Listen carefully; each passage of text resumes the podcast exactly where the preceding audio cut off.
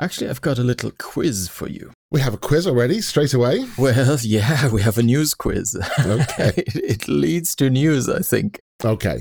How do you add a package to a Swift package manifest? Can you, off the top of your head, give me the uh, the incantations you have to you have to make to add a package? well, yes, I can, but only because I've been working on it. Only on because you've cheated, right? yes, I have cheated. so what is it?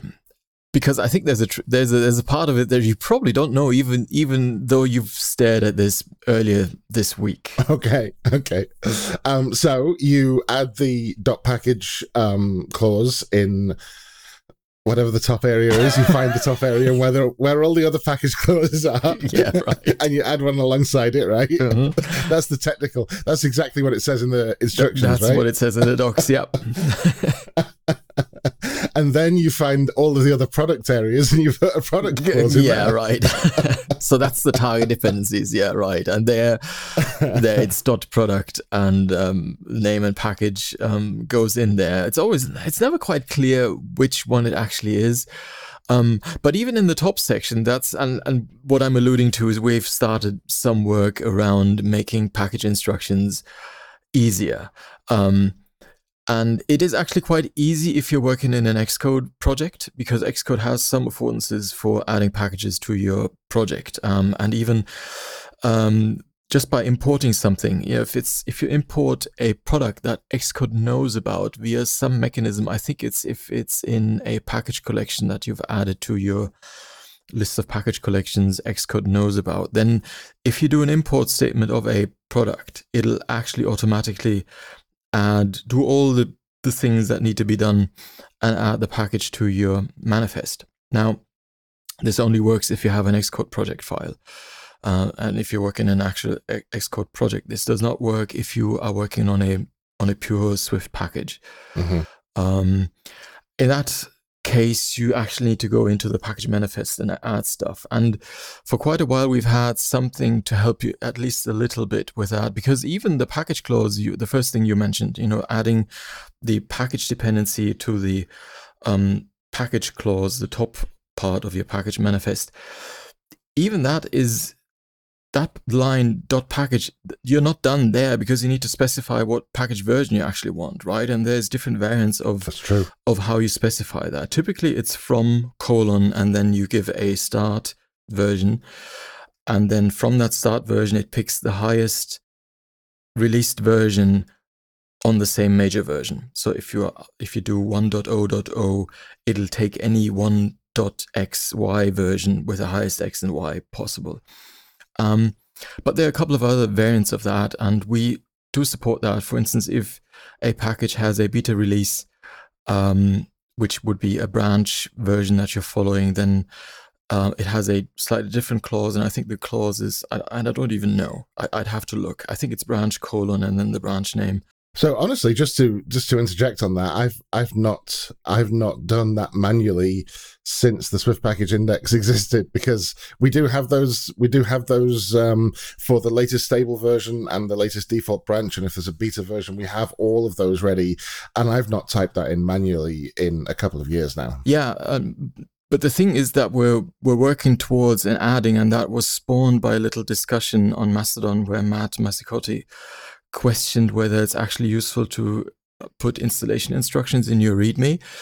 And a few people were quick to point out, well, it kind of is important because because of these, you know, intricacies of of what you need to add and you know you might know the package name you might not necessarily know the product name and then you know you, you certainly want some instructions on what to add and the thing we're looking to add as bit triggered by that discussion although we did have a an issue in our list already was to help with the second part of that and that is the product um, clause or rather the product dependency in your target.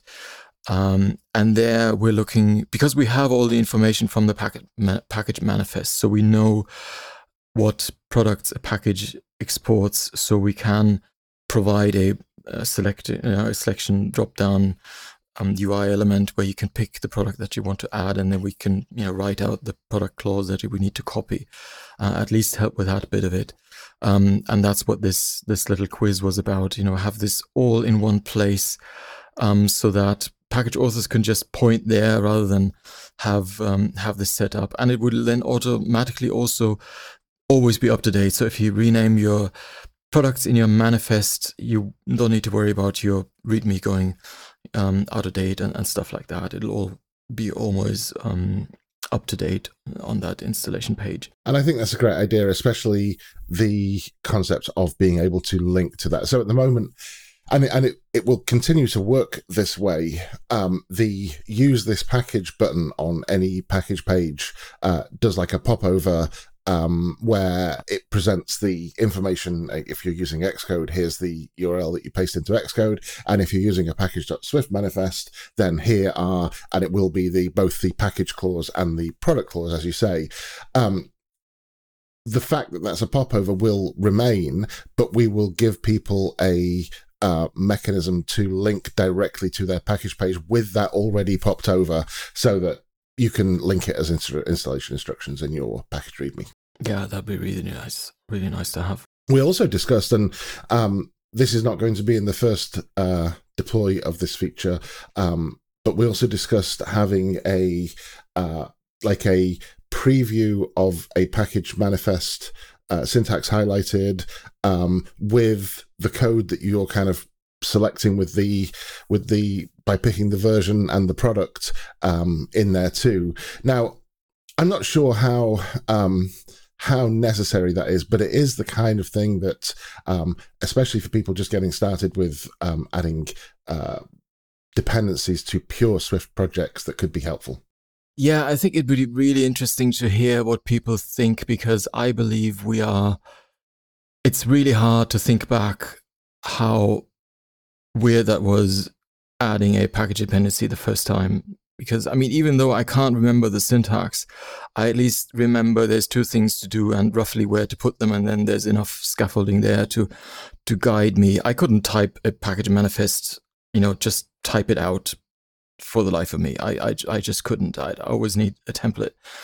Um, but I'd be really interested to hear if people think this this is actually useful to see it in the context of a manifest to see where stuff needs to go, or if that's just noise. I, I it's hard to judge when you're sort of familiar enough with it. And if we could take a look over in Apple's direction just for a second, I think um, Xcode being able to manipulate package manifest files better would be an amazing step forward. Oh yeah, yeah, definitely. Um, I I do vaguely remember there was talk about a Swift PM command, like add package, that would then add it to the manifest. Um, but I, I'm, I don't think that went anywhere, or I'm not sure what state that proposal is in. But it was talked about at least.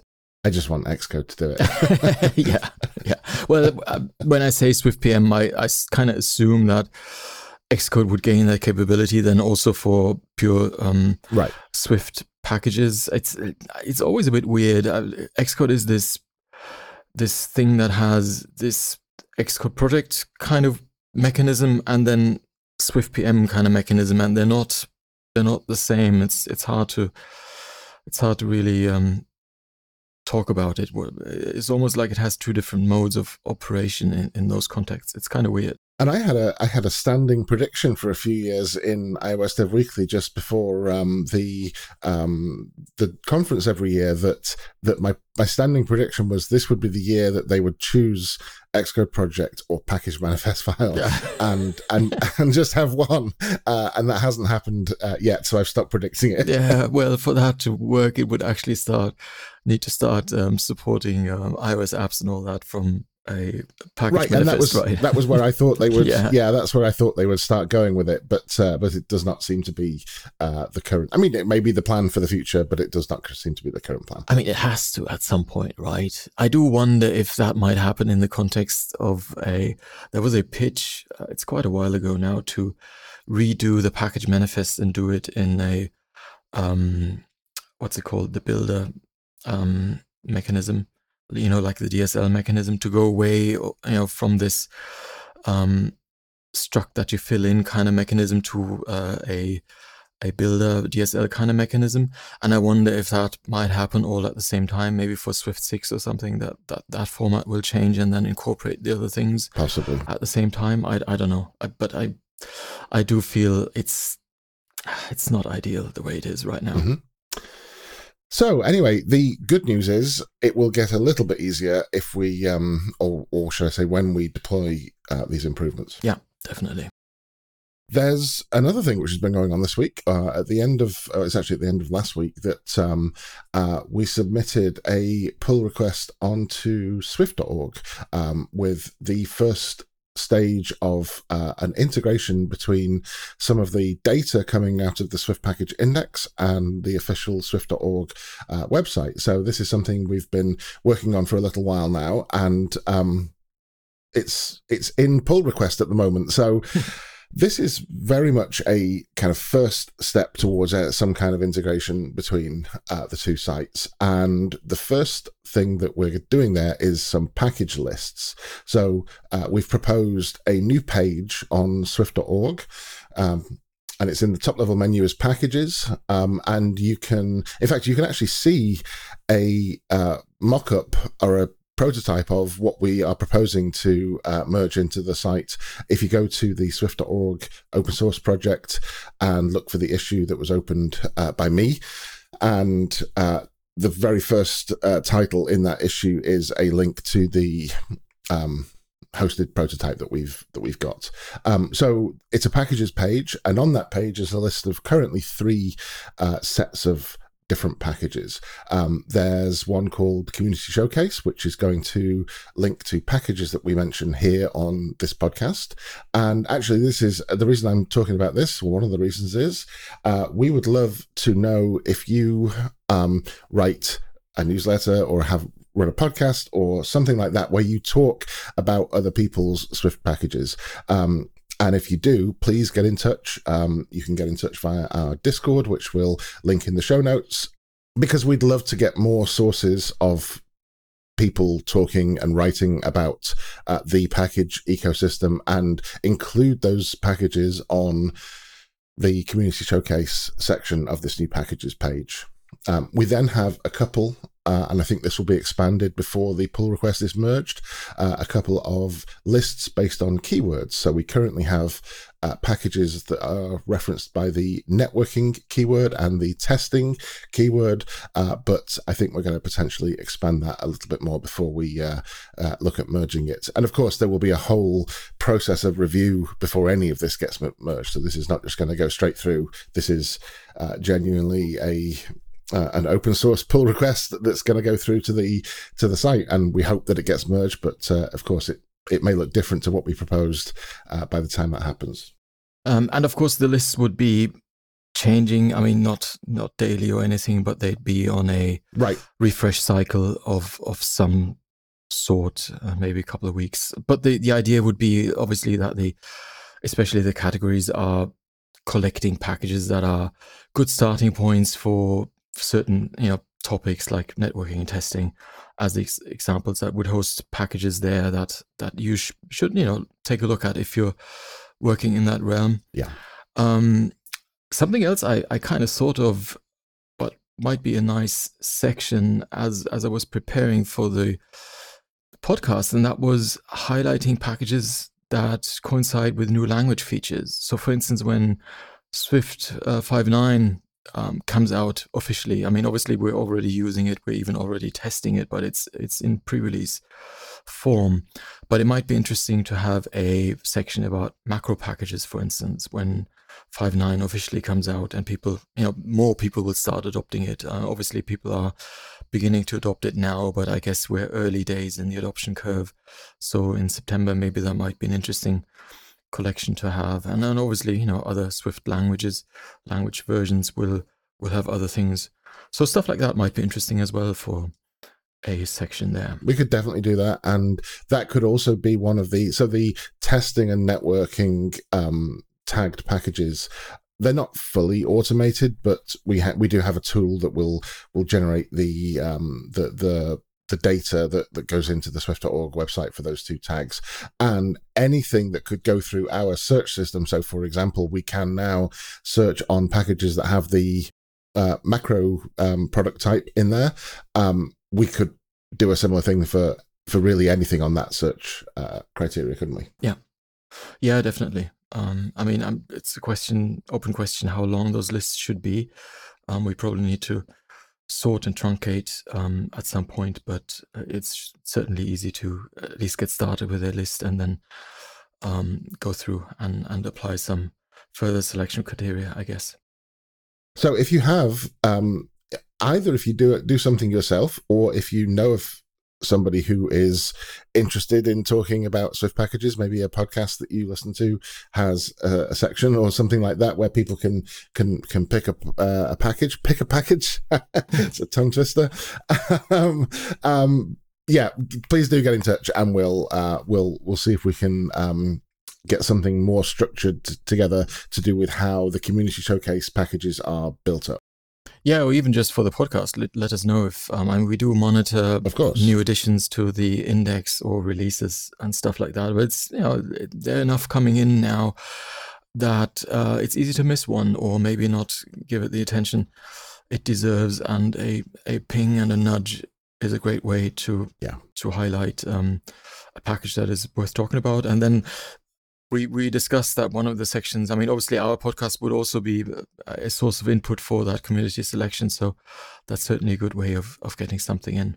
Yeah, absolutely. There, there's one thing I noticed looking at these lists, and I, and I wonder if you feel the same. And I, I think I even mentioned this before. When I look at this networking packages, the first package is Swift Dash NIO.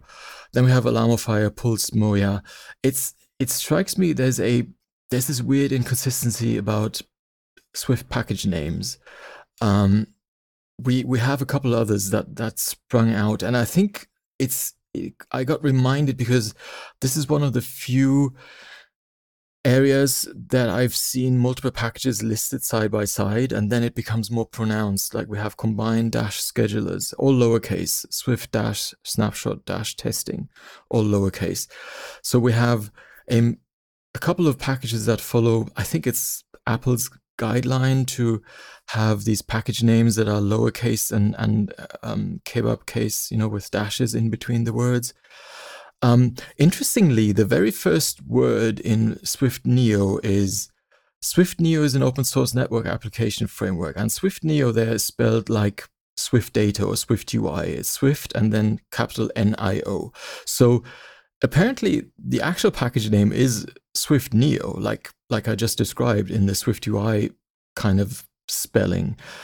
It's weird to me that the identifier that is used in the package manifest is sort of like an identifier type label. You know, it's it's almost as if something's leaking out that shouldn't be leaking out, and the proper package name should be something else. And I wonder if that's ever going to change, if there's ever going to be some sort of guideline what the what the name should be, but I, it strikes me as weird that these these names pop up like this. And and we're not doing anything special. We're, we're picking the package name here as it is defined in the package manifest, and it could very well be something different. I'm I'm a bit puzzled why why it's been chosen like this. Um, I don't know. Does, do you feel the same, or is that just me being being OCD? Don't get me started. All right.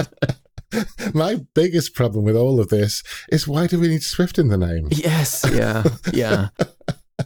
I mean, I can understand. So on GitHub, if you want your repository to be descriptive on GitHub, where it like lives in an ecosystem exactly. of every possible language, you I can understand it there. But why in the package name yeah. are we including the word Swift? I do not understand it. Um, my personal preference would be to just use camel case. Uh, uh, sorry, not camel case. What do they call it? Um, uh, the one where every letter is capitalized. Pascal case. Pascal case. That's right.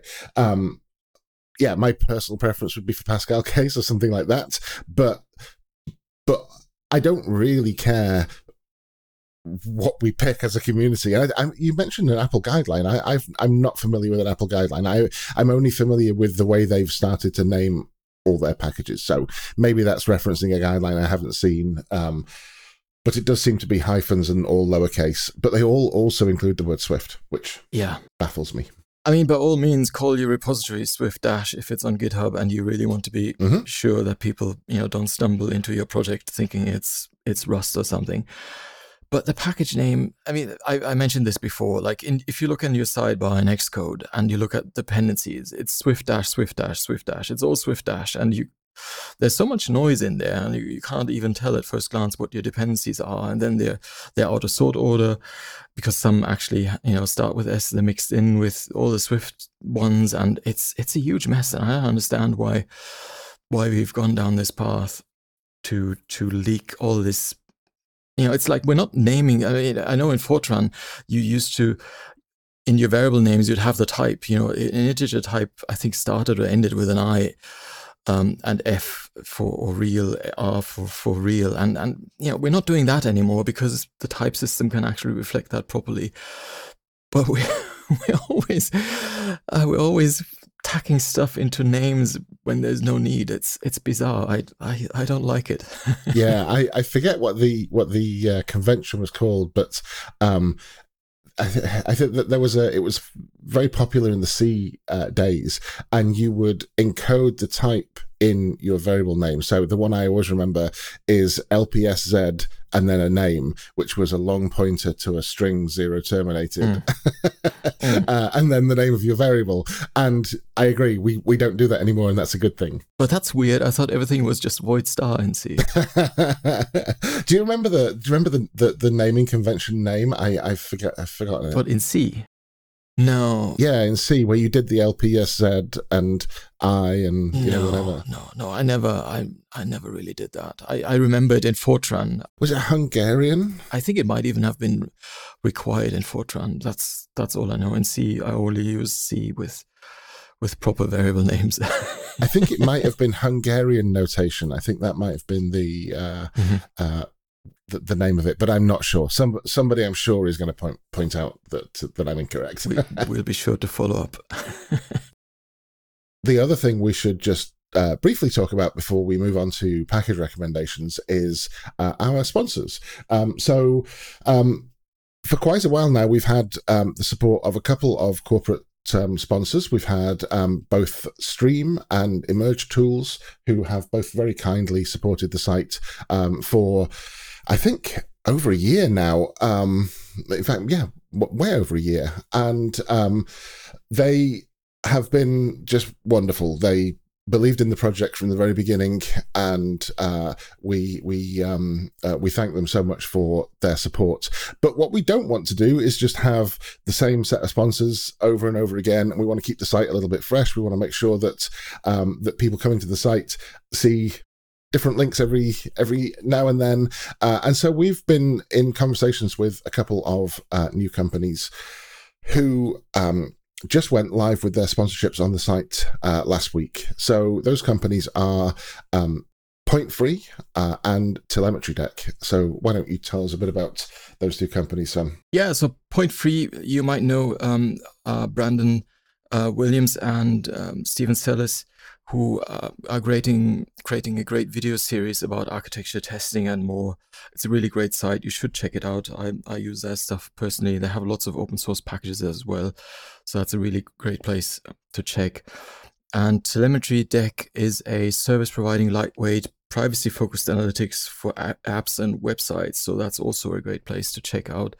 Um, I think, uh, in particular, recently there was a change with Google Analytics not being um, supported anymore. I think you can't use it in um, the EU anymore.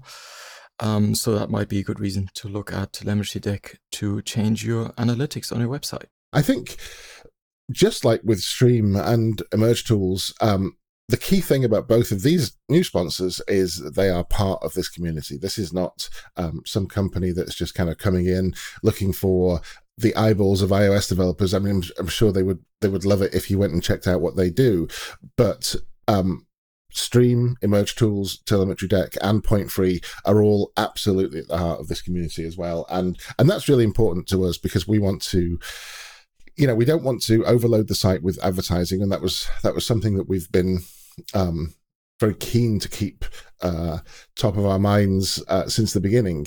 Um, but we do have a little bit of advertising on the homepage, um, and but I think it's it's better if that advertising comes from the community, and that's what we're trying to do here. It's also worth just noting that this is not any increase in the number of adverts or the amount of advertising or anything like that. This is just um, rotating around some sponsors, and uh, we would love to have um, uh, Stream and Emerge Tools back at some time in the future, and they would love to come back at some point. But we want to keep that uh, that cycle fresh. Yeah, definitely. I, I do think there's a, there's a real indie vibe there, and I do, did mention um, Brandon and and Stephen. I should also mention Daniel Jilg, who's the uh, creator of Telemetry Deck, and and these are you know just indie developers um, that have started these these companies and they're now supporting us and that's that's just great. And lisa figas as well is at telemetry deck too. Right.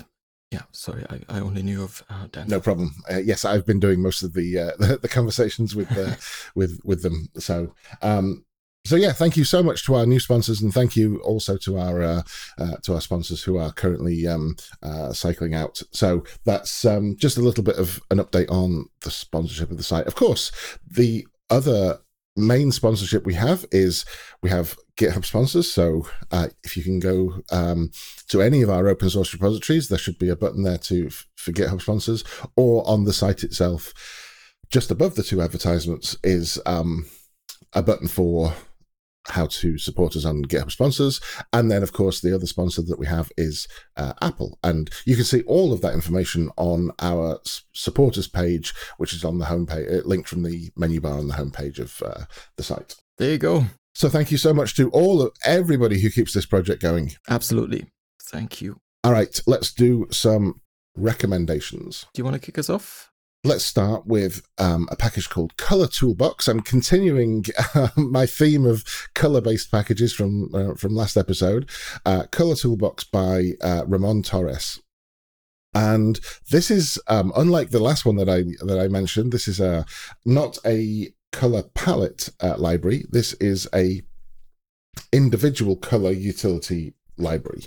Um, so provides it's it's not a huge package it's a kind of utility package. It will help you um, uh, kind of shorthand a little bit of your color management code. Um, and then probably one of the most useful things uh, which I, I am surprised that the the the standard um, uh, well we talked about how complex color is last time um, but also at the same time it would be great to be able to bring in um, web hex colors into UI and NS colors and Swift UI colors.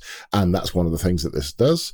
you you can also take a color and get a hex value out of it. But then it's got a couple of also useful little features like um, you can detect the contrast ratio, which is really useful when you're oh, nice. uh, yeah. checking your site for access- accessibility. So you can you can check the um, the WCAG uh, contrast ratio um, of any color to any other color, um, and you can also, and this is something I really find very useful, you can lighten or darken a color by a certain amount. So you can say, make this color 20% lighter than, than it was previously. And that's so useful for little things like if you have like a header and you might want to have mm. to differentiate the background color of a page or, or a, a, a, view or something like that from from the header you can just lighten it or darken it a little bit and that's a really nice way to uh, to get some subtlety in there so it's a small package it's the kind of thing that um,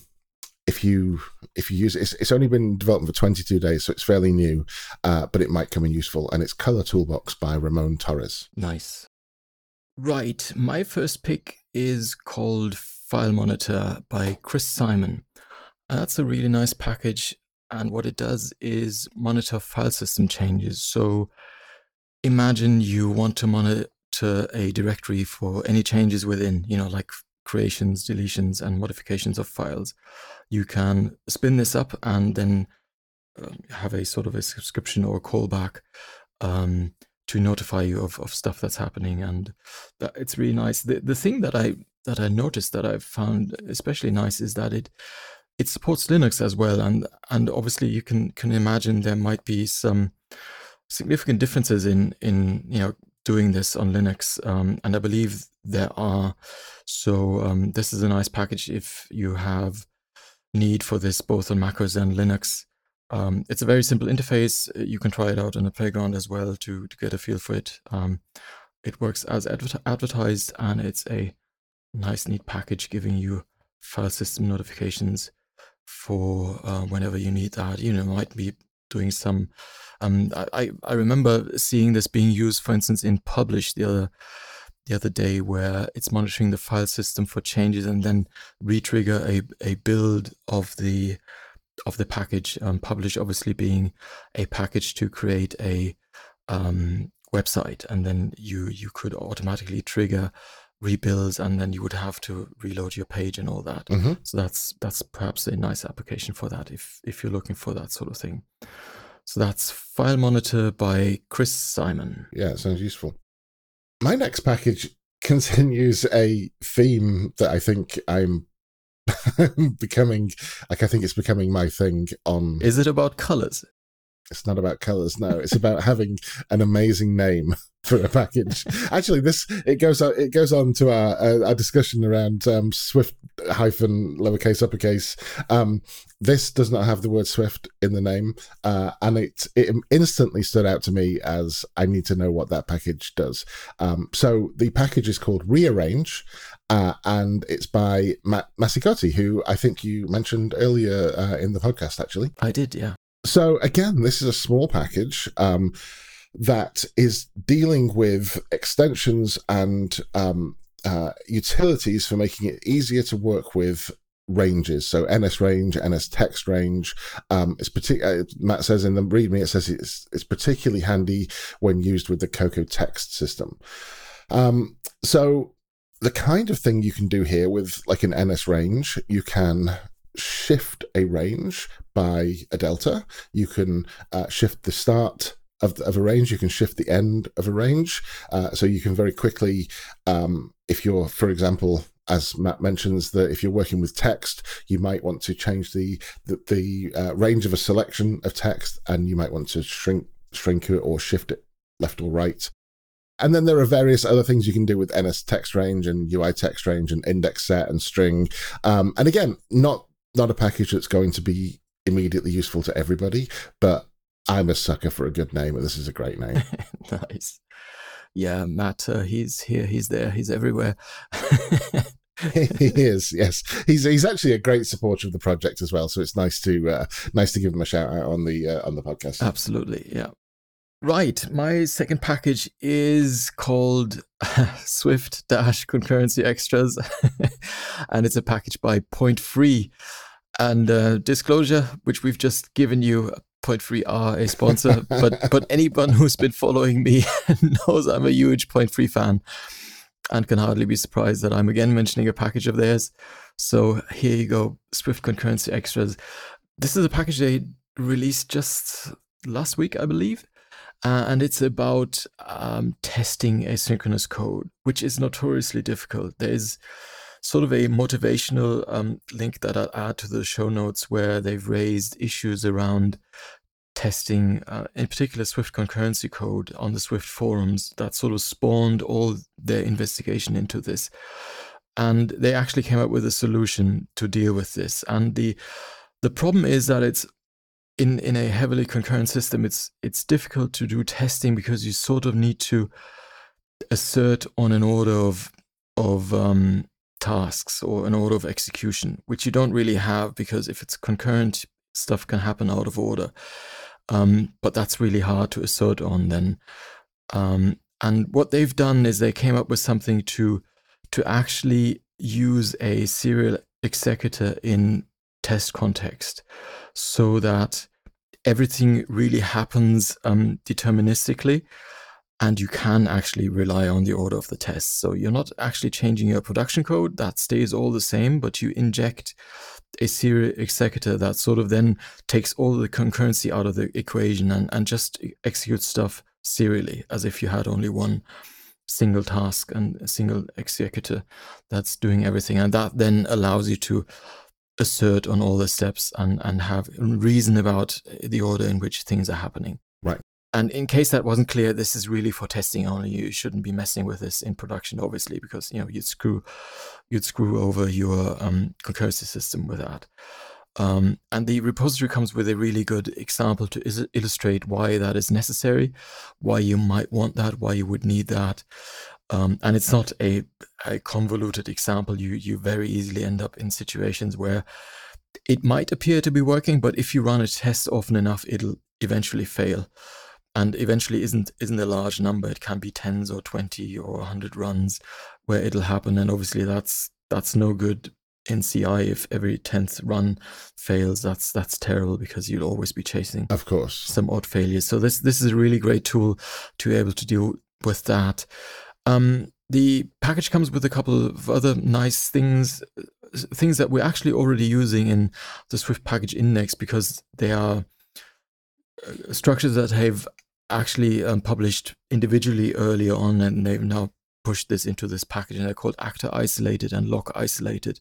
These are little wrappers around structs to make them safe for use in testing and to make them uh, to avoid race conditions in your testing when you're asserting on stuff that that um, uh, you know, if, for instance, you have a variable that you want to to save stuff into, and and uh, it's not um, it's not living in a, a concurrency context. You could lo- use lock isolated to allow access to that um, struct without worrying about um, race conditions and stuff like that. So this is a really nice package if you're into testing um, and if you're having trouble with testing of um, uh, things that are heavily concurrent or using making use of async await. And that's called Swift Concurrency Extras by Point Free. I think if there was a feature in Swift Package Manager where you could subscribe to every package from an organization, then then Point Free would be added to the Swift Package Index uh, manifest in that way. Well, you're trolling me right now, right? Because a little bit. all right, I'm not going to bite then. um, okay, my final package uh, for today is um, a SwiftUI package, and um, it's from um, Vanson Leung, uh, and it's called SwiftUI VP Switch, uh, and it's basically a replacement for the iOS style toggle where you have uh, a rounded um, kind of lozenge shape with a circle at one end, and in one position it's on, and when you slide that across it into the other position, it's off. Um, and this is just a really nice implementation of a design style that I've seen all over the place. Actually, on if you ever look through um, Dribbble or any of the design inspiration sites, you'll see this kind of effect quite often. And this is an implementation for, of it in SwiftUI. So imagine if you had, for example, a switch that was representing day mode and night mode, um, you might have an image that at the top of the image represented a starry night sky, something like that, with maybe the moon in it or something, you know, something similar to represent the concept of night. And on, on the bottom of the image, you could have a set of clouds and bright kind of blue sky or something like that to represent a daytime toggle. And as you toggle the switch from on to off, what it does is it animates the background of the switch up and down to move between the day and the night states in the kind of viewport, the, the masking viewport of the Switch itself. Hard to explain. Go and have a look at the README. There's a beautiful animation there. I was just going to ask if it's in the README because I, I had yeah, there is trouble following along. yeah, yeah. I got I got halfway through and realized I had to continue because I couldn't just stop it halfway. But also, the best thing to look at the, look at here is is just go and have a look at the README, and um, it's the kind of thing that uh, that I think is a lovely little. I, I wouldn't I wouldn't advocate putting this kind of effect on every switch in your application, Mm. but if you've got a really important switch, then this is the kind of thing that can highlight how important that switch is. Yeah. Nice. Definitely need to check that out. That sounded really interesting. yeah, go and have a look at the README. So it's uh, SwiftUI VP Switch by uh, Vanson Leung. Nice. Right, my third pick is called TLD Extract Swift by Marco Eidinger. Not sure why he, why he put Swift in the name there, but otherwise the name gives away what it does. It it's and it's it's one of these packages. I picked it mainly to talk a bit about things that are um, deceptively simple. Um, not that it's overly complicated, but it's, it's really easy to fall into this this slide trap. And it, what it does is it extracts the TLD top level domain and the root domain and subdomain from a host name. Uh, and this package is re- recommended to you by the Ministry of How Hard Can It Be, right? Because you just split by the you know the dot and then take the last two elements, right? That's your that's your root domain accept greetings for example.co.uk, right? Because that isn't that isn't the the root domain, the um, the last two, because that co.uk are considered as the root domain. So that's the that's that's not a domain you can uh, register. Um, and there's actually, I, I, didn't know this, there's a public suffix list um, on the web that lists out, and Japan has the same, there's .co.jp, so some, and Australia, I think, as well. Some countries have a, a second level of official domains under their national domain that they um, hand out, you know, and they're sort of, um, I don't know what you call them, like regulated, you know, you can't freely get those domains there. Um, and it's one of these things, right? It's very easy to not consider that when you're doing that sort of thing, and then suddenly uh, co is your subdomain, or rather your your um, uh, top domain, and when it actually isn't because you've you you had an off by one error. Um, the other thing this package has it has a CI setup to actually refresh from this public suffix list um, automatically, so it does checks and uh, I guess releases as well if it changes. And you can even run, if you use the package, you can run it yourself. So you can actually refresh this list on the fly. Not that I think it changes that often, but it's always nice to have this sort of thing considered because you can rely on this package to track um, any sort of changes there. So nice little package, TLD extract Swift by Marco Eidinger. When you first said the name of that package, I thought you said TLDR, but no, it's not. It's TLD. and that brings another episode of uh, of the podcast to an end. So um, we will be back in a couple of weeks. Um, please do um, let us know if you um, have any uh, packages or um, ideas for sources of community package recommendations for our uh, Swift.org um, community showcase. And um, yeah, we will back in a couple of weeks. Yeah. See you in two weeks. Bye bye. See you then. Bye bye.